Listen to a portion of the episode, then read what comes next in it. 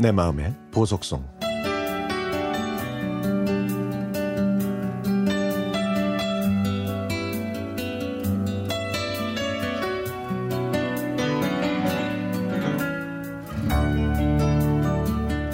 제가 고등학생 때 아버지 사업이 부도나는 바람에 저희 집 형편이 안 좋아졌습니다. 대학교 원서를 써야 하는 언니와 중학교 입학한 남동생이 있었지만 아버지는 매일 술로 신세를 한탄했고 엄마는 아무 일이라도 해야 한다며 일거리를 찾아 다니셨죠. 힘든 일을 하신 적이 없었던 엄마는 낮에는 가사 도우미 일과 밤에는 병원 청소 일을 하셨습니다. 저는 참고서 한 권 살 수 없는 집안 형편에 공부를 해야 하나 말아야 하나를 고민할 수밖에 없었죠. 미술을 전공하려고 했던 언니는 학원도 못 다니고 몽당 연필을 손에 쥔 채 집에서 대생 연습을 했습니다. 그때 언니와 저는 육성회비나 수업료를 내지 못해서 창피를 당하기도 했는데요. 언니는 대학을 갈 수 없다는 절망감으로 공부를 멀리 했고 말이 점점 줄어들었지만 저는 이런 상황을 극복해야겠다는 생각이 들어서 오히려 당돌하게 행동했습니다. 선생님, 저희 집이요. 무척 가난하거든요. 그래서 육성회비나 수업료를 내기 힘들어요. 죄송하지만 좀 깎아주시면 안 될까요? 제 말을 들으신 선생님은 아무 말씀이 없으셨고 그 후에 저는 육성회비를 내지 않아도 된 것 같습니다.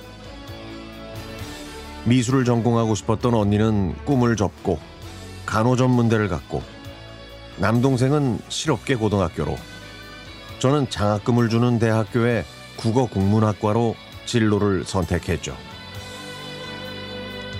그러던 어느 날 담임 선생님이 저를 교무실로 부르셨습니다. 잘 들어봐. 내가 봐도 너 미술에 소질이 있어. 미술 선생님이 너는 미술을 전공하는 게 좋겠다고 하는데 한번 생각해 볼래? 선생님, 저는요 이미 장학금을 주는 대학으로 결정했어요. 아이 아는데 그 너무 아쉬워서 그렇지. 아니 네가 3년 내내 미술상은 다 휩쓸었잖아. 야, 네 정도 실력이면은 대학교에서 장학금 받으면서 4년 내내 다닐 수 있다고. 그때 선생님의 말씀을 귀 기울여 들었어야 들었어야 했는데 저는 저희 집 상황 때문에 선생님의 말씀을 듣지 않았습니다. 엄마한테는 아예 말도 꺼내지 않았고요. 졸업식 날 저에게 졸업 앨범을 건네주시는 선생님께 선생님 제가요 사실 앨범 값을 못 내서 이거 받을 수 없어요. 선생님께서 착각하시고 주시는 것 같아요. 라고 했더니 선생님께서는 아유 앨범 값 안 내도 내가 주는 거니까 그냥 받아. 앨범이 있어야 여고 시절을 추억할 수 있지.